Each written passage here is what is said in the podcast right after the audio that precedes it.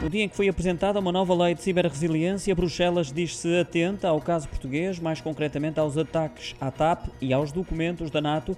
O Comissário Europeu do Mercado Interno, Thierry Breton, em Bruxelas, mostrou estar a par desses ciberataques, tendo mencionado outro que foi alvo, um operador de telecomunicações. No caso da TAP, ocorreu em agosto e resultou na divulgação na internet de ficheiros com dados pessoais de clientes da companhia aérea.